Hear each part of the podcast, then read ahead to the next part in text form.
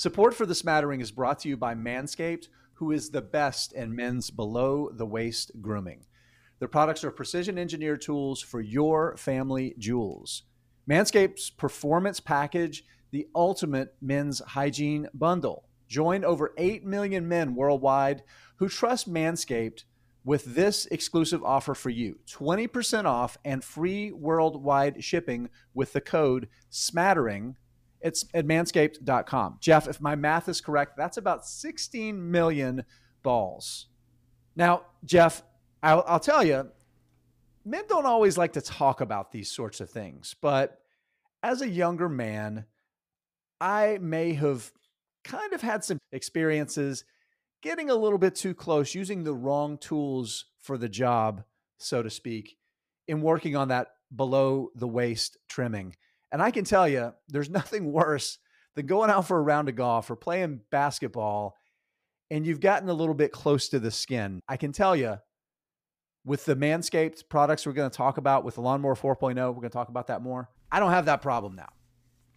So the Performance Package 4.0 has arrived, and it is a game changer. Jason, what is in the Performance Package 4.0? So I just mentioned the Lawnmower 4.0 trimmer. You see it right here on the screen if you're watching on our YouTube channel. You're also going to get, Jeff, you want to hold up the Weed Whacker ear and nose hair trimmer there. You also get the Crop Preserver ball deodorant. I got to say, I love the fun names they have with their products. You get the Crop Reviver toner, some really comfortable performance boxer briefs, and a travel bag. It's a nice travel bag. It really is. So again, let's talk about the Lawnmower 4.0. The trimmer, they say it's the future of grooming. And you know what? I say it's the greatest ball trimmer ever. And you know what? It does okay on the beard too, if you don't mind a little double duty. So that fourth generation trimmer features a cutting edge ceramic blade to reduce grooming accidents thanks to their advanced skin safe technology. The Lawnmower 4.0 is waterproof and also has a 4,000K LED spotlight you need for a more precise shave. Here's the light, people. There's the light. Let me tell you, if you shave in the dark, it'll change your life. And because the trimmer is waterproof, you can say goodbye to the mess on the bathroom floor. And if you thought that was good, but you also want to take your grooming game even further to the next level, the Performance Package 4.0 also includes the Weed Whacker nose and ear hair trimmer.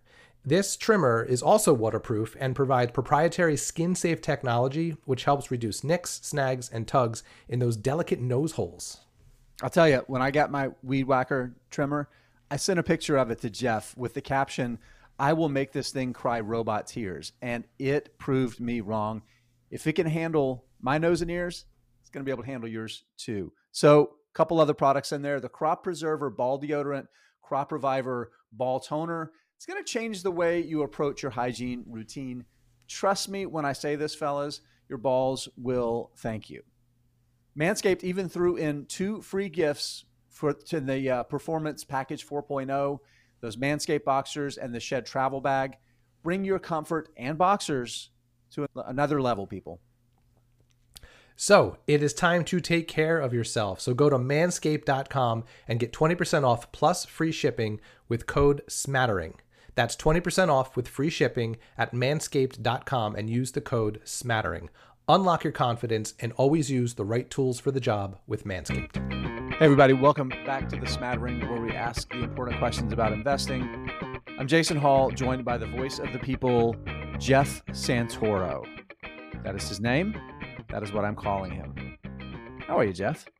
Hey, I'm doing well. Good to see you. You too. You too. You know, we've mentioned a couple times back to the regular routine of the kids in school and work is normal. It's been really nice. I feel really productive.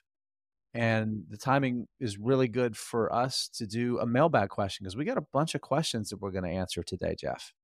Yeah, this has been one of our better mailbag responses when we've reached out and asked for people to send us questions. So thank you to everyone who sent them. Please remember that we do this around once a month. So if you think of anything throughout the time that you're listening to the podcast, don't hesitate to email or DM us because we'll keep a running list of those questions and we'll ask them next time around. Before we jump into the mailbag, Jason, some quick housekeeping notes for everyone. First of all, thank you to the almost dozen of you that gave us ratings on either the podcast, the Spotify or the Apple Podcast app, or maybe both over the last couple of weeks. We've been reminding everyone each time we do an episode to please help us out. Give us a rating, give us a review if you can. And we've gotten a bunch more. In fact, we got a new Apple Podcast review from Sly Guy 007 a couple days ago. So thank you, Sly Guy. If you want to get a shout out on the podcast, leave us a review. It has to be a positive one or we're not going to read it. But all kidding aside, thank you for those that have been doing that. Please help us out. If you haven't yet, give us a star rating, give us a review. And another reminder that we have a newsletter that we put out twice a week. On Saturday, you get a transcript of the show. On Sunday, you get random thoughts by Jason and I. So if you're enjoying the podcast, you want a little extra content, go ahead and subscribe to that. Then we have you on our list. And if anything, if we add any additional content moving forward, that'll be the place to find it. So, all right, that's the housekeeping. So, Jason, we got podcast mailbag questions to answer here. Why don't we dive into the first one? I will read it to you, and I'll give you first shot at it, and then I'll add my thoughts. So this is from Bonnelly, and it came via email. And Bonnelly writes, all things unchanged, I don't see a reason for an investor, in quotes, to hold cash for long term in a high-yield money market account. One would be paying taxes annually on the gains at your current tax bracket, diminishing the compounding effect. I'd be better off investing or holding fill-in-the-blank offering, a 4 to 5% yield and not paying taxes until retirement requires me to cash in. What are your thoughts? Yeah, so I have a lot of thoughts about this. I think it's a really good question because we have talked more about cash lately. Going back to even this spring on the YouTube channel, Tyler and I did a video, I think when we saw money market yields, which are basically T-bills, right? It's treasury rates is really what it is. Go like over 4.5%. We started talking about it more. And I think the key thing is thinking about this from the perspective, when you're talking about taxes and tax efficiency and inefficiency, I agree. I don't think people should hold cash for the long term. And if you think about a money market, it's essentially, it's a cash equivalent thing, right? Because money markets, these 30-day T-bills that they generally are, these short-term treasuries, it's as safe as cash, right? And they're very, very liquid. But I agree, in general, unless you're talking about short-term needs where a cash-like thing makes the most sense, you know, and that's for most people is within the next year, right? Within the next few years, you know, you want to have some sort of a cash equivalent thing. Your kid's about to graduate from high school and you're going to be paying college the next 3 to 5 years, you know, having a cash equivalent makes sense. And you want that generally, it's probably going to be in a taxable brokerage or taxable account, unless you have like a 529 or a Coverdell or something where you still get some tax shielding. And that's the thing that I wanted to address is Bonnelly was talking about the yield, 4 or 5% yield on a dividend from a stock versus earning the 4.5 to 5.25% yield you can get on a treasury right now. The instrument doesn't matter. It's where you hold it. Because if you own Coca-Cola, you're still going to pay taxes on that dividend if you own it in a taxable account. And you don't need to have a money market account to own money markets. For example, I use Fidelity, right? That's my brokerage. I have it set up in my account that if I have cash, it's invested in SPACs, I think is what the SPAXX. It's a fund. It's a money market fund. I get over a 5% yield right now, but it's inside my retirement account. So it's not taxed. So I think so two things. Number one, think about where you're holding it to create the tax advantage situation. Makes a ton of sense. I agree with Bonnelly's main point. Holding cash for the long term doesn't make sense. I'm less concerned about the tax efficiency than the return efficiency. The bottom line is people are falling in love with a 5% yield for long-term financial needs, right? It doesn't make sense to go to all cash ever, unless you're going to be spending that cash in the next few years. You know, if you're talking 5, 10, 20-year plus returns, yeah, it doesn't make sense to be cash because, again, even at 5%, it's well below the market's historical returns for stocks. So, again, think about the asset for what is its job, right? And T-bills and cash are short-term hedges with some yield. Equities are long-term growth, potentially with yield as part of that growth. And then the account is where you put it based on getting the most tax efficiency over the long term, whatever the goal is for that money. Did I say that well? Yeah, no, that's exactly what I was thinking too. It is those two things. It's where do you keep it? And And also, what is the purpose? I know, like, so for example, and I think you said this, but just the one thing that I wanted to reiterate is keeping cash for short-term needs is now way less painful, because in the short term, yes, you're going to pay taxes on the interest, but you're actually going to get a yield on your cash. Like, so for example, I have a kid in high school who's a sophomore, so I need to, I'm very close to paying for college. You know, I have my 529, but I have more cash in a high yield savings account than I used to, because I wanted it out of the market, because I wanted it safe. If the market tanks when he's a senior and I was planning on that money to pay for college, now I'm in a bad spot. So I wanted a little extra money in cash. It's just sitting on the side, getting whatever I'm getting, 4.5% in my high yield savings account, and it's going to be there to help pay for college. So I think the nice thing now is you're no longer disincentivized to keep cash for those short-term needs 3 to 5 years. All right. So we got 2 questions from Dan via email, one directed at you, Jason, and one directed at me. So I'll read the one that he directed at you. It's long, so I'm going to paraphrase it a little bit here, Dan, just for the sake of listeners. So Dan says, Jason, I was wondering if you'd ever taken a close look at Nu Holdings, ticker symbol NU. Given your positions in SoFi and Mercado Libre, I thought it might be one that's in your wheelhouse. If you have looked into it, your perspectives would be an interesting topic of conversation. I recently put it on my watch list, and for me, some green flags include, and there's a bunch of green flags here, so I'm just going to choose a couple. Strong growth rates, around 60% year over year, high net promoter score, high Glassdoor ratings. Dan really likes the mission statement, which is fight complexity to empower people in their daily lives by reinventing financial services. There's a bunch more. Then there's some potential red flags he lists as well. Inability to hit growth rates in Colombia and Mexico, potential saturation in Brazil, political risk, regulatory risk, economic risk. So basically all the risks you'd see in that part of the world. So that being said, those green flags, those red flags, Jason, what are your thoughts on Nu?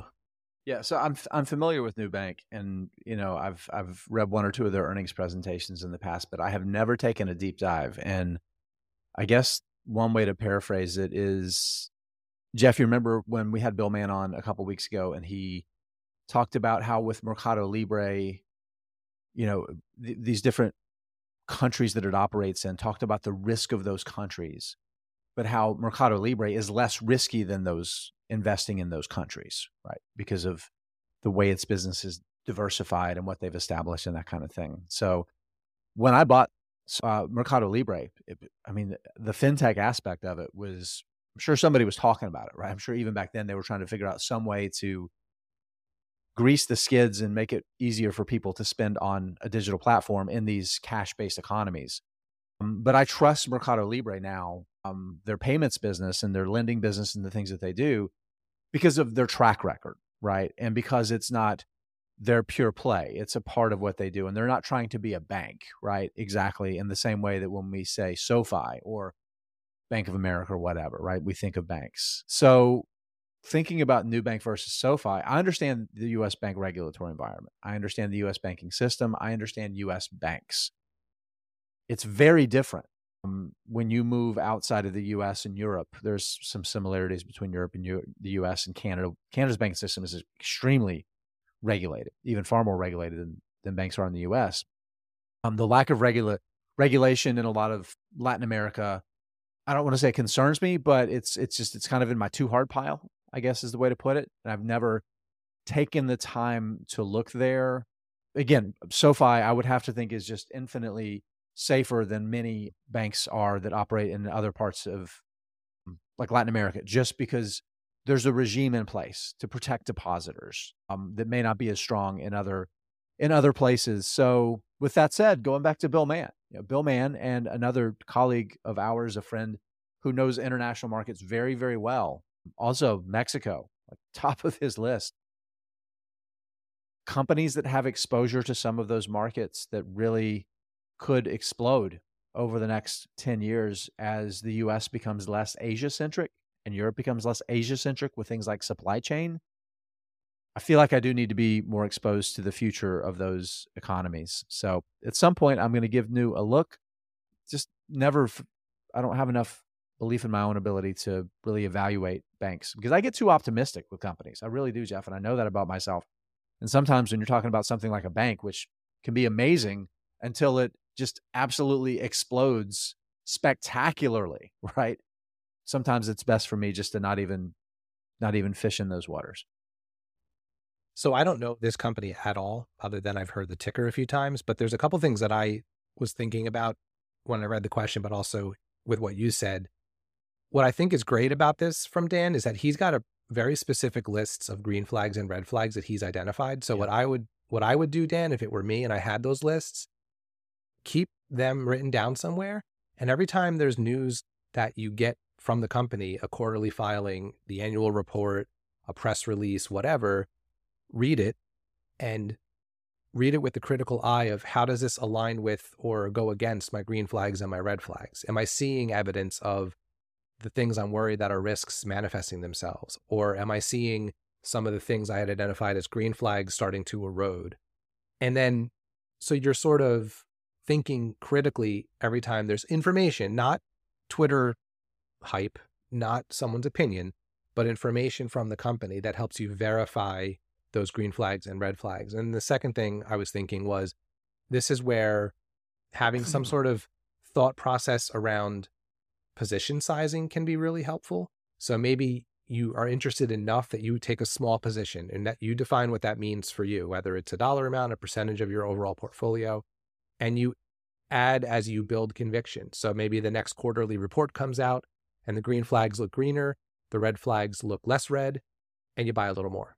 Or vice versa. You see some more concern, you see some risks manifesting themselves, and you either hold or sell. So that's just another way how I would approach it if I was interested in a company that I was just learning about and had those specific green flags and red flags already sort of figured out. Jeff, before I ask you Dan's question that he had for you, there's one other thing I want to mention here is Berkshire owned, they made about $1 billion investment in Nubank super early. I think they were, after the IPO, they bought shares on the market. They may have been a pre-IPO investor. Anyway, they have a stake here. And sometimes that's the kind of thing that can cause people to say, oh, this is fine. This is safe. And I think that's a really false trail, can be really dangerous to go down. And there's another thing too that's important. Berkshire Hathaway has a really big advantage in a place like Brazil. There's a hedge fund called 3G Capital that they've done a lot of deals with that they know the operators there. They know the investors at 3G Capital pretty well. And sometimes you just know somebody that knows a lot, and maybe there's, I don't want to say borrowed conviction, but that's insights that Warren Buffett can have based on experts in the region, in the market that you've done deals with that you trust that could have played a role in that decision, right? So all of a sudden, that's like fourth hand conviction. So just be careful about, because somebody else did it, it makes sense to do. Okay, so Dan's question for you. He says, Jeff, I'm interested to know if you found it difficult to keep conviction during a bear market so early in your individual stock investing journey. Did you struggle to add to your positions on the way down and trust a long-term process for which you hadn't yet seen decades of success to fall back on? And then Dan goes on to kind of explain some of the things he dealt with, like being swayed by media opinions when trying to find that extra conviction, trying to time the market, instead of just regularly putting cash to work. It's something you and I've talked about a lot with your process. So Dan says he'd really be keen to hear your experience, lessons learned, and what tools you added to your toolbox to help during those tough conditions. And what would you do same or differently the next time? Because there's always the next time. So this is a great question, Dan. And the first thing I thought of when I read it was, I have felt every single one of the things you wrote in this email. I think what helped me not make too many bad decisions, and I say too many because I certainly did make bad decisions, was a couple things. I started with very small amounts of money. I mean, comically small amounts of money. So in the very early days, nothing was really going to kill me. My entire portfolio of stocks probably could have gone to zero, and it would have sucked, but not like completely altered my future. But I think the biggest thing that I think is important to add it for context is, even though I'm only a stock picker for 3 years, I've been through a lot of this stuff before because I'm 44. So I remember what it was like to see my retirement account crater in the great financial crisis and take several years to come back. You know, so I was always sort of cognizant of what was happening in the world. And I'm old enough to know that there's times when the market does poorly and there's times when the market does great. So I think that helped as a base. Now, I'm just lucky that I was a little bit older when I did this. If I were a new investor in individual stocks when we went through all the last couple of years, I don't know, I might not have been able to handle it as well as I think I did. I also remember very specifically during the crazy run-up after the pandemic, thinking to myself, this cannot be right. Because every single day, everything went up. And I just was like, this is, it's one of those, if it's too good to be true, it probably is things. And so that was my thought, the whole bull market. And then I also remember thinking, man, if I only knew what I knew now when the market crashed in March of 2020, I would have bought so much more. So it's like I was constantly building experience and using it to sort of steel myself against the next thing. So that when we finally did hit the bear market, I was actually, in addition to feeling a lot of the feelings you wrote here, Dan, I was actually also kind of excited because I felt like it was my chance to capitalize on great companies that were now trading for much lower prices. And I think the last thing, and this is just the way I am, I'm pretty skeptical and cynical and contrarian by nature. So that, I believe, helps me a little bit to not get pulled into hype generally. And that helps on both ends of the market. That helps when it's going up, and it actually helps when it's going down, because I think it keeps me more even keel. So I think the last thing I would say is I also found a very good network of friends in investing, and also podcasts to listen to and sources of information that I trusted to be trustworthy. And that also helps a lot. So talking to people, if our podcast can help people keep a level head during rougher times, I think that's also a really valuable tool. You just have to be careful and, you know, what you listen to, what you read, to try to find sources that are not trying to sell you something or not trying to convince you that something's going to the moon or that the market's going to crash. Just even-keeled advice. And there's a lot of good mindset stuff out there now that I think can really help investors. None of them better than The Smattering. Correct. I mean, this is number one, but right. There's some other ones too. Yeah, a couple. They're mediocre, but they're around. I'll add one thing to that, Jeff. I think one of the things that was kind of impressive for me is with you is building a process, right? And figuring out what about that process worked that helped support healthy decision making, right? And staying and kind of seeing the process through. I want to say trust the process. That's way too sports driven kind of thing, but you kind of did, right? And I think that's impressive, and it helps you find like the balance. I think that was really good. I want to add a little thing here too. That's I'm borrowing some experience from somebody else who's, you know, same as you. You know, I was going through the financial crisis. That's really when I first started investing, particularly as an individual investor. I had kind of aggressively started putting in my 401k starting in probably 06, probably around 05, 06. But really buying stocks, picking stocks was like 08, 09, which was very, very good timing. I got pretty lucky with that. And then going through this, the 2020 drop was very much licking my chops, right? This is one of those, you know, once every 10 year, 20 year kind of opportunities. So, but talking to a common friend of ours whose name I'm not going to share, his experience in going through the 2020 crash. And he said in a lot of ways, it was so much more difficult because when he went through the crash back during the global financial crisis, you know, he was younger, did not have kids, had the work he did actually created more income opportunities for him, some legal work that he did in M&A that created more opportunities. And when the pandemic happened, had two young kids, and had moved into a kind of a semi-retired status, living partly off of investments, and then doing some other freelance work kind of on the side while his wife was the primary earner working for a nonprofit, right?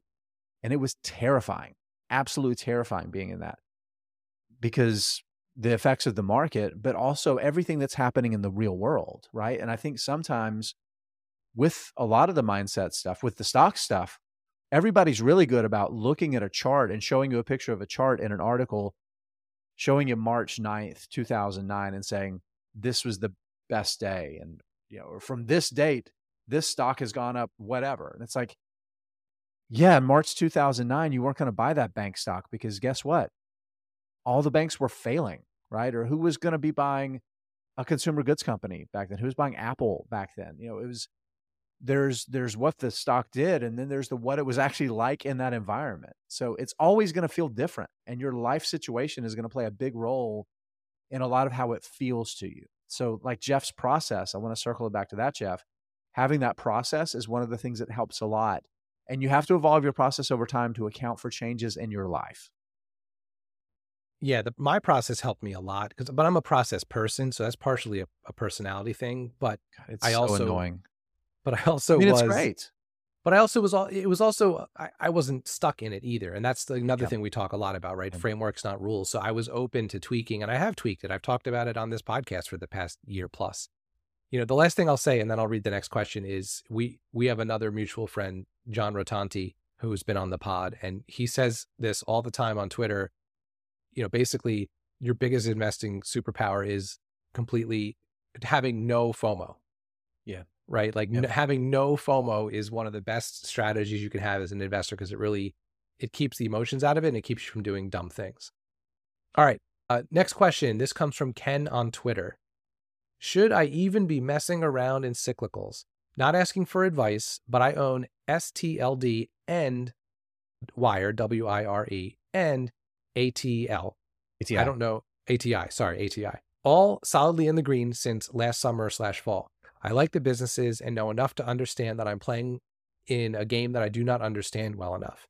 There are plenty of ways to make money, and I don't have to make it in these stocks. Each of these companies has performed well, but I don't know how long it will continue or how strong tailwinds from infrastructure building and electrification can take their respective sectors. Small positions, I could take gains and distribute into something that's a pure long-term holding.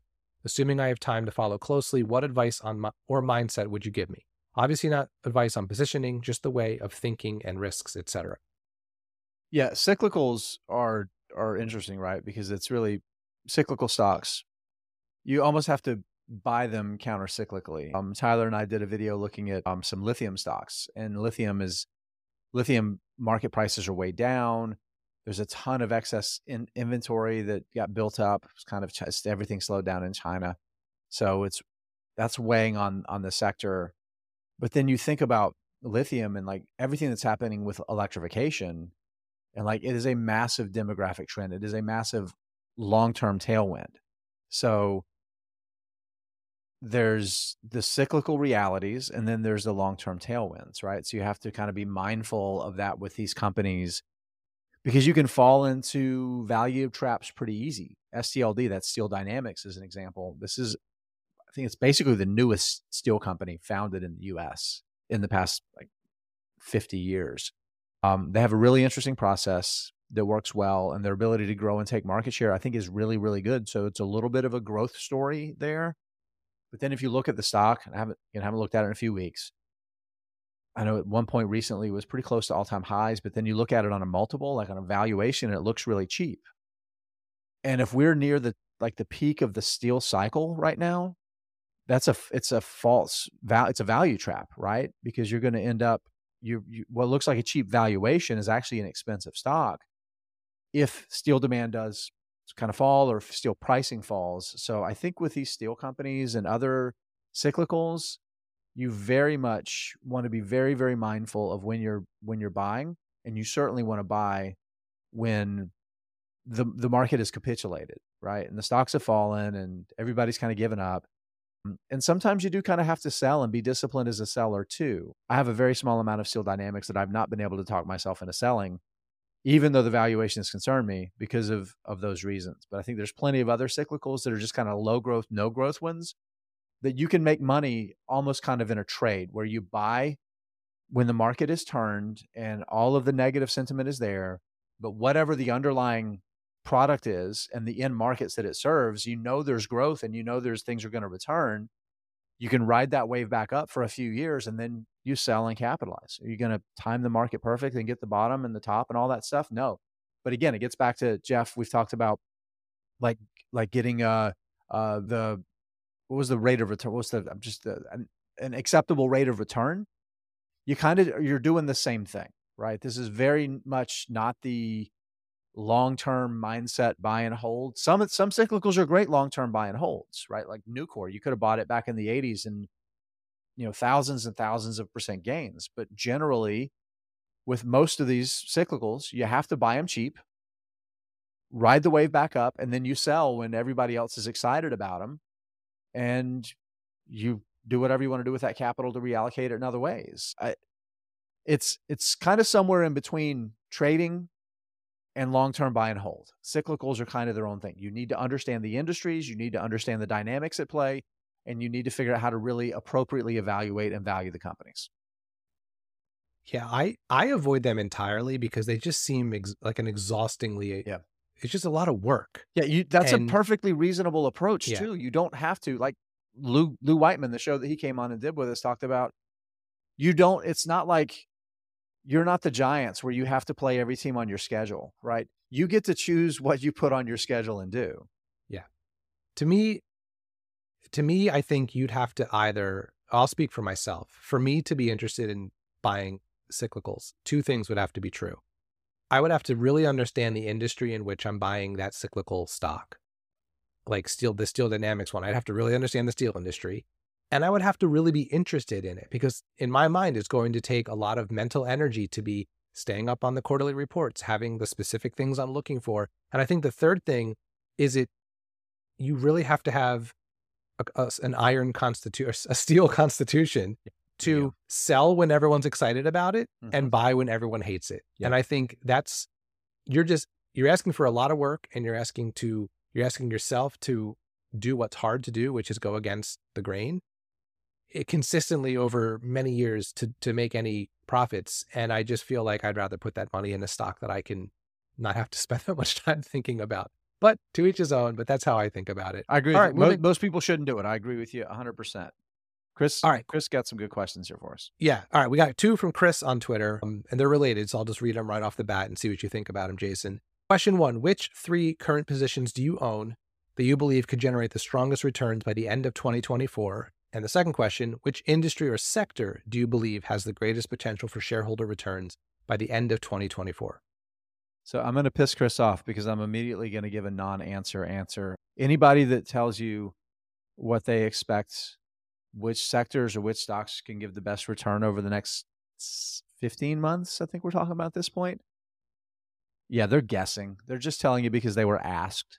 Chris, so that's the caveat.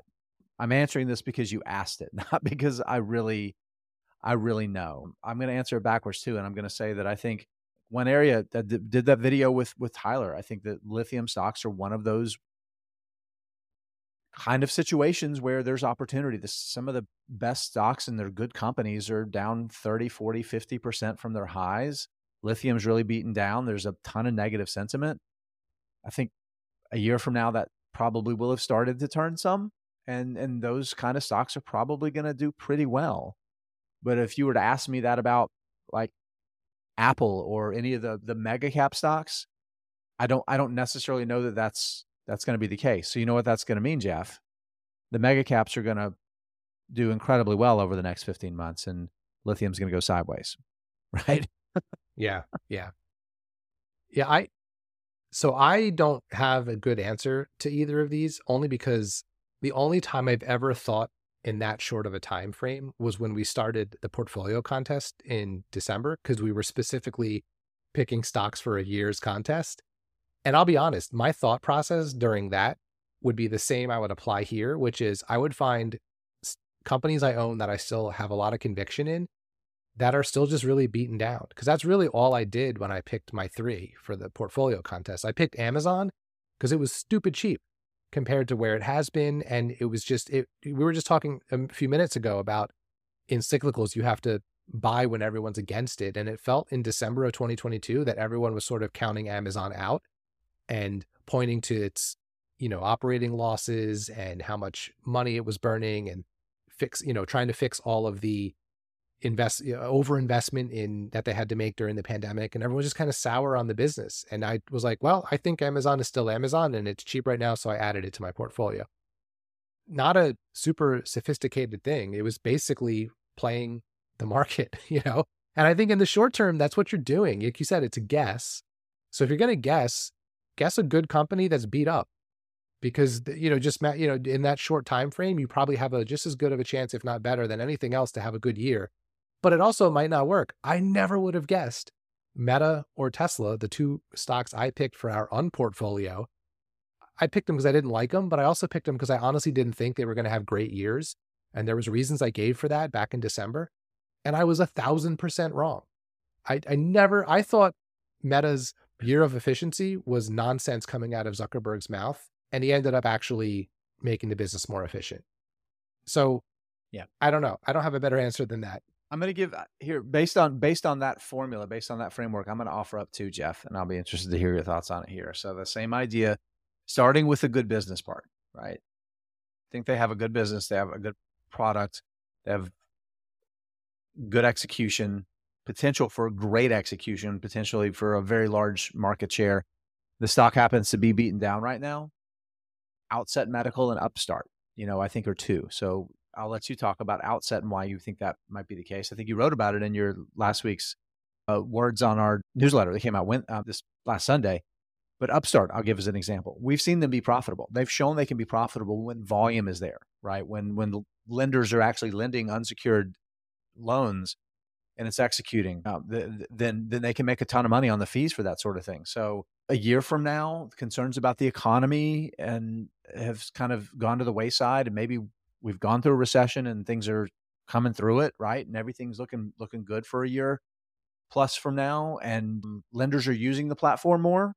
And like whatever's going on with interest rates, people have just kind of like, we have some, like there's still a lot of uncertainty about it, interest rates. Like there's a camp that still believes they're going to fall, and a larger and larger cohort saying, no, they're not. They're going to be where they are for an extended period of time. All those things could be good known quantity things for Upstart. And this is a stock that's still down like 63% from its all-time high. Could do really, really well, you know, in a more normal environment where banks are just using their platform. Now, Outset is kind of an execution story at this point. Yeah, I wrote about it in the newsletter that went out just this past Sunday, because it's one of the ones I worry about, because I love it so much. And I really do think that it's early, and as long as they keep selling their machines, they're going to be okay, but I could be wrong. So that's why it's always, you know, and the market's down on it. I feel like every day this past week, I've been getting an alert that it's at a new 52-week low. There's been two times in the past 15 months where pauses or stops of selling certain things for extra FDA approvals have really chopped the stock down. But in one case, it was just several weeks, and then it was right back out. And they're in the middle of one of those right now. They even stopped selling a certain part of the machine, even though they didn't have to, just to cross all the T's and dot all the I's with the FDA. So in my mind, those are blips in the road of a young company. And if it ends up being a super successful winner 2 decades from now, no one's going to look back and remember these two little blips on the radar back in 2022 and 2023. So, you know, again, that's an early stage medical device company that already has FDA approval and has a product on the market. So it's just a execution game at this point. How many people can they get to use their device? And can they get economies of scale and turn profitable? Does that happen by the end of 2024? No idea. That's not why I own it. But if I were trying to pick a short time frame, I would look for those sorts of things. So Austin has two questions that are kind of in my alley. Just combine them together, Jeff. They're basically one question. Yeah. So the two from Austin are, with a dividend yield of nearly 7%, what do you think of NextEra Energy Partners for a long-term investment? If you had to pick 3 financial metrics to assess the investment thesis or health of this company, what would they be? And then the next question is NextEra Energy, NEE, or NextEra Energy Partners, NEP, a better buy? What are some of the pros and cons of each investment? What metrics would you use to assess the investment thesis of each company? It's funny. I've mentioned some of the videos on our YouTube video, the short form videos we do. that I've done a ton with Tyler lately. I've mentioned him a ton on this episode, Jeff. And Austin, we actually recorded a video specifically about this. And we also talked about Brookfield Renewable as well. And I think it's really important to understand to answer your question, what is NextEra Energy Partners? And it's really like a finance vehicle. It's the best way to think about it. So you've got NextEra Energy, which is the parent company, which is a utility, right? And one of the things that utility companies do to some degree, some do, is they have like these master limited partnerships that they use as ways to finance more deals and like to bolster their own balance sheet, right? So if you're NextEra Energy, you've got your regulated business, Florida Power and Light. You have your unregulated business, which is a lot of utilities and some other things where you're producing power and selling it to other utilities and to large power users, right? So that's the difference between regulated and unregulated. And the way one of the ways they've been able to grow their unregulated utility business is with NextEra Energy Partners. Because what they do is they'll build these renewable energy assets and then they drop them down to NextEra Energy Partners. And what that means is they sell it to NextEra Energy Partners.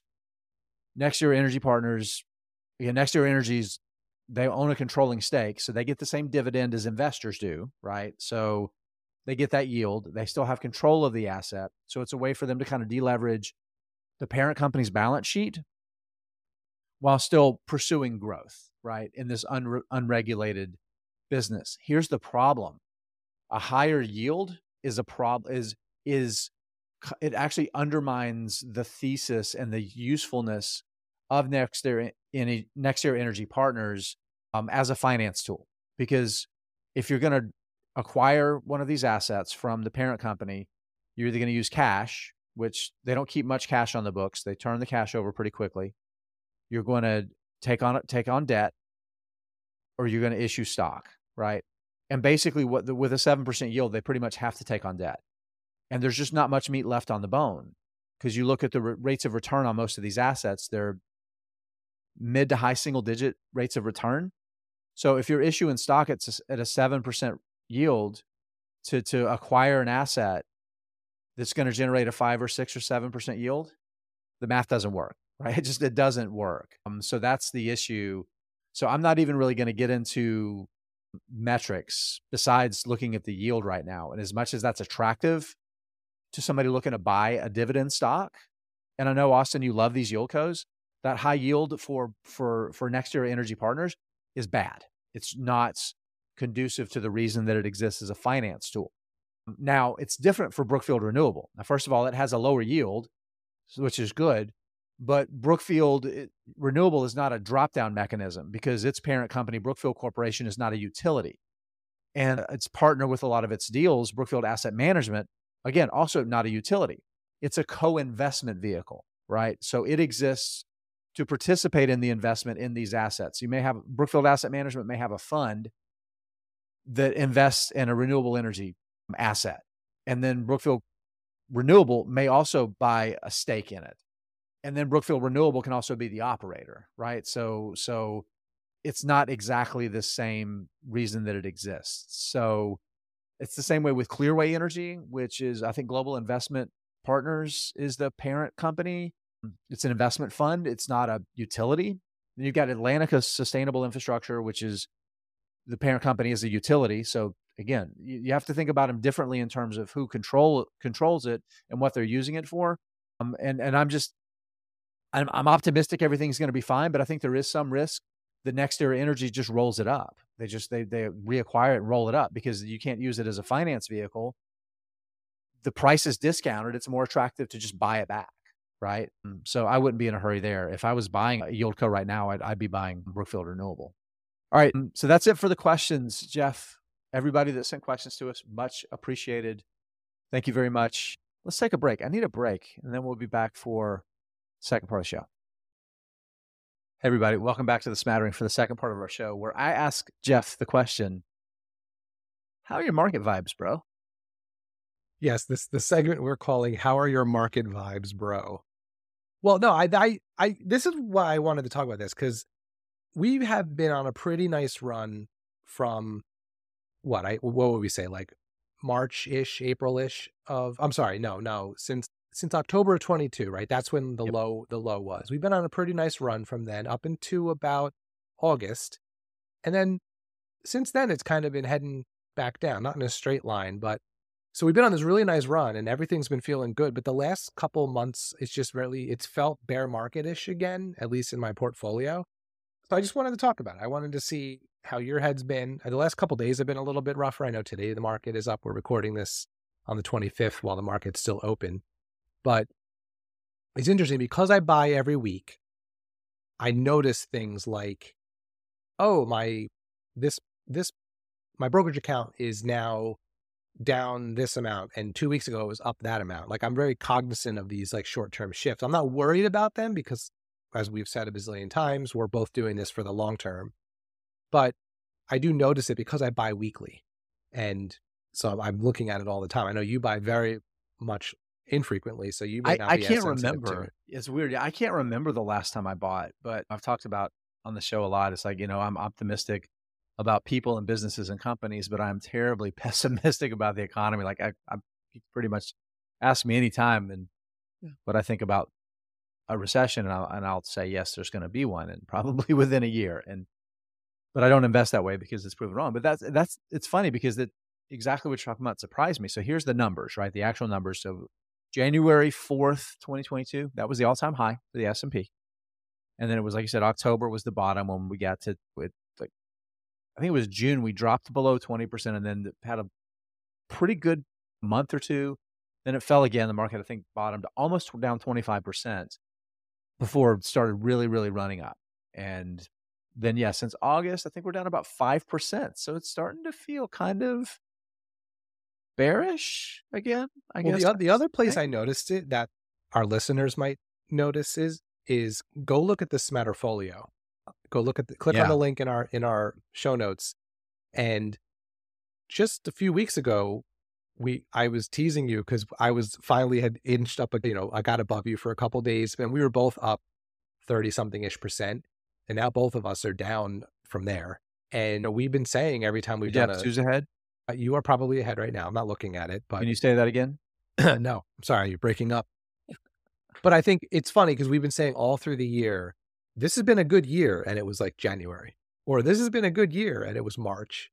So I'm just curious. Like, I wonder if the second half of the year might be trending down. I don't know. Again, I don't really change the way I invest because of those things, but these are things I wonder about. So I was just curious where your head was about it. Yeah, kind of the same vibes, which for me is not normal. Well, so here's one thing that I am doing that's certainly playing a role in this is my wife changed employers and we're rolling her 401k from her former employer. We're consolidating it into a single brokerage that we're going to use to manage all of our stuff. It'll just be easier. And her prior investment manager, who will not be named because their lawyers are better than our lawyers, Jeff, is terrible when it comes to this kind of thing. Like they just make it really hard, unnecessarily hard. Like they actually mail checks and they send them to you instead of to your new brokerage. And it's just dumb. And it's going to take like 2 weeks to get the checks. And then we got to go to the brokerage and deposit. Like it's dumb. So I have been actually paying a little more attention recently because of that. And I can tell you, so I had to sell everything in the brokerage and move it to cash. I felt really smart because, all of this stuff has happened with the market coming down. It's down like 3 or 4% since we liquidated those things.